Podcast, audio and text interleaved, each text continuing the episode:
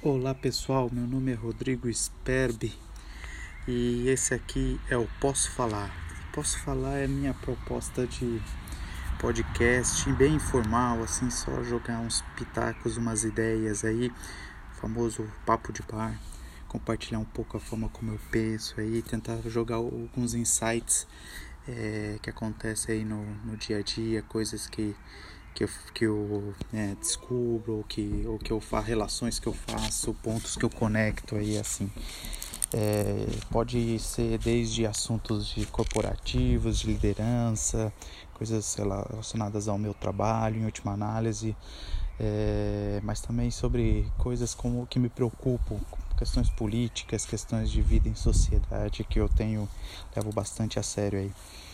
E hoje para começar é, eu gostaria de, de falar um pouquinho aí, eu acabei me envolvendo um pequeno, um rápido debate aí é, outro dia, onde eu fiz uma conexão entre esse caso aí muito triste, o segundo caso aí no Reino Unido da morte é, de, um, de um bebê, que basicamente o Estado acaba decidindo o destino desse bebê e não dando mais a possibilidade para os pais seguirem tentando é, alternativas de tratamento, né? Então, a morte aí, infelizmente, do, do bebê chamado Alf.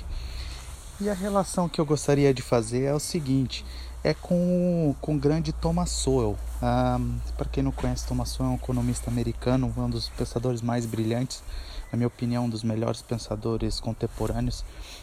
E ele escreve no seu famoso Intelectuais e a Sociedade, ele disserta sobre a, a questão de como os intelectuais é, ou as pessoas que ditas é, experts em certo assunto é, se acham às vezes iluminadas o suficiente para tomar as decisões pelo, pelo João Ninguém, né? pelo homem comum, pelas ruas aí assim. E é, eu acho que dá para fazer muito paralelo com essa é, nesse caso do, do bebê Alf. Porque o que, que eu quero dizer? O debate que eu me envolvi foi justamente um médico querendo defender é, a opção tomada pelas, pela corte inglesa, supostamente né, por, por questões, né, é, é por decisões é, é, de medicina mesmo.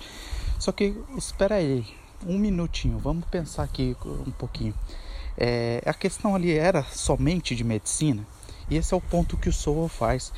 É, muitas vezes esses experts, esses intelectuais tomam decisões ou, ou acham, é, ou propõem suas, suas soluções, suas opiniões é, constri, constritos e é, pela é, pelo assim pelo, pelo seu, seu conjunto de informações, o seu, o seu conhecimento em última análise que é limitado, é, é sobre certo é, é sobre, certo, sobre certa área, sobre certo domínio e que, que nem sempre é, explica a, a coisa toda. Então é esse o paralelo que eu traço. Então o que acontece? O, o médico pode estar até certo do ponto de vista de medicina, tal, talvez é, tenha sido tenha, tenha haja um motivo assim bastante forte para não se tentar mais nada.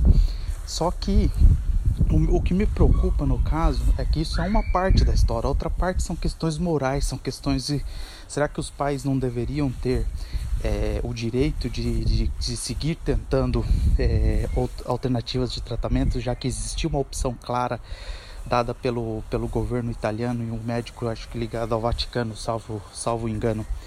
Então é o seguinte, essa, essa, essa é, um, é, um, é um outro conjunto de informações que estão aí que tem tudo a ver com o caso e que em última análise remete à questão do direito é, chamado direito é, negativo, né? Ou seja, o, a questão o Estado ele te dar direitos, que esse é o, é o chamado é, positivismo em última análise, né? Ou será que o Estado, na verdade, ele tem que salvaguardar os seus direitos que já são inalienáveis e naturais?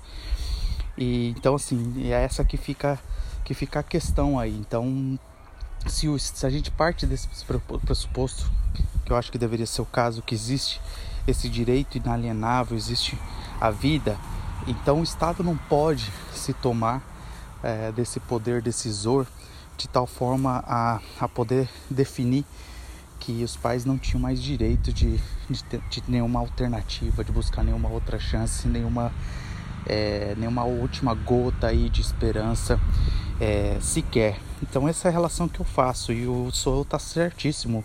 Você não pode tomar decisões ligadas a, uma, é, a um conjunto limitado de, de, de, de conhecimento que não explica o assunto todo. E foi esse o ponto que eu trouxe, o argumento que eu fiz para o médico. Falei, rapaz, fica na sua, porque medicina nesse caso é um conjunto, é uma parte da informação no do caso que está se discutindo. Não é, não é a coisa toda.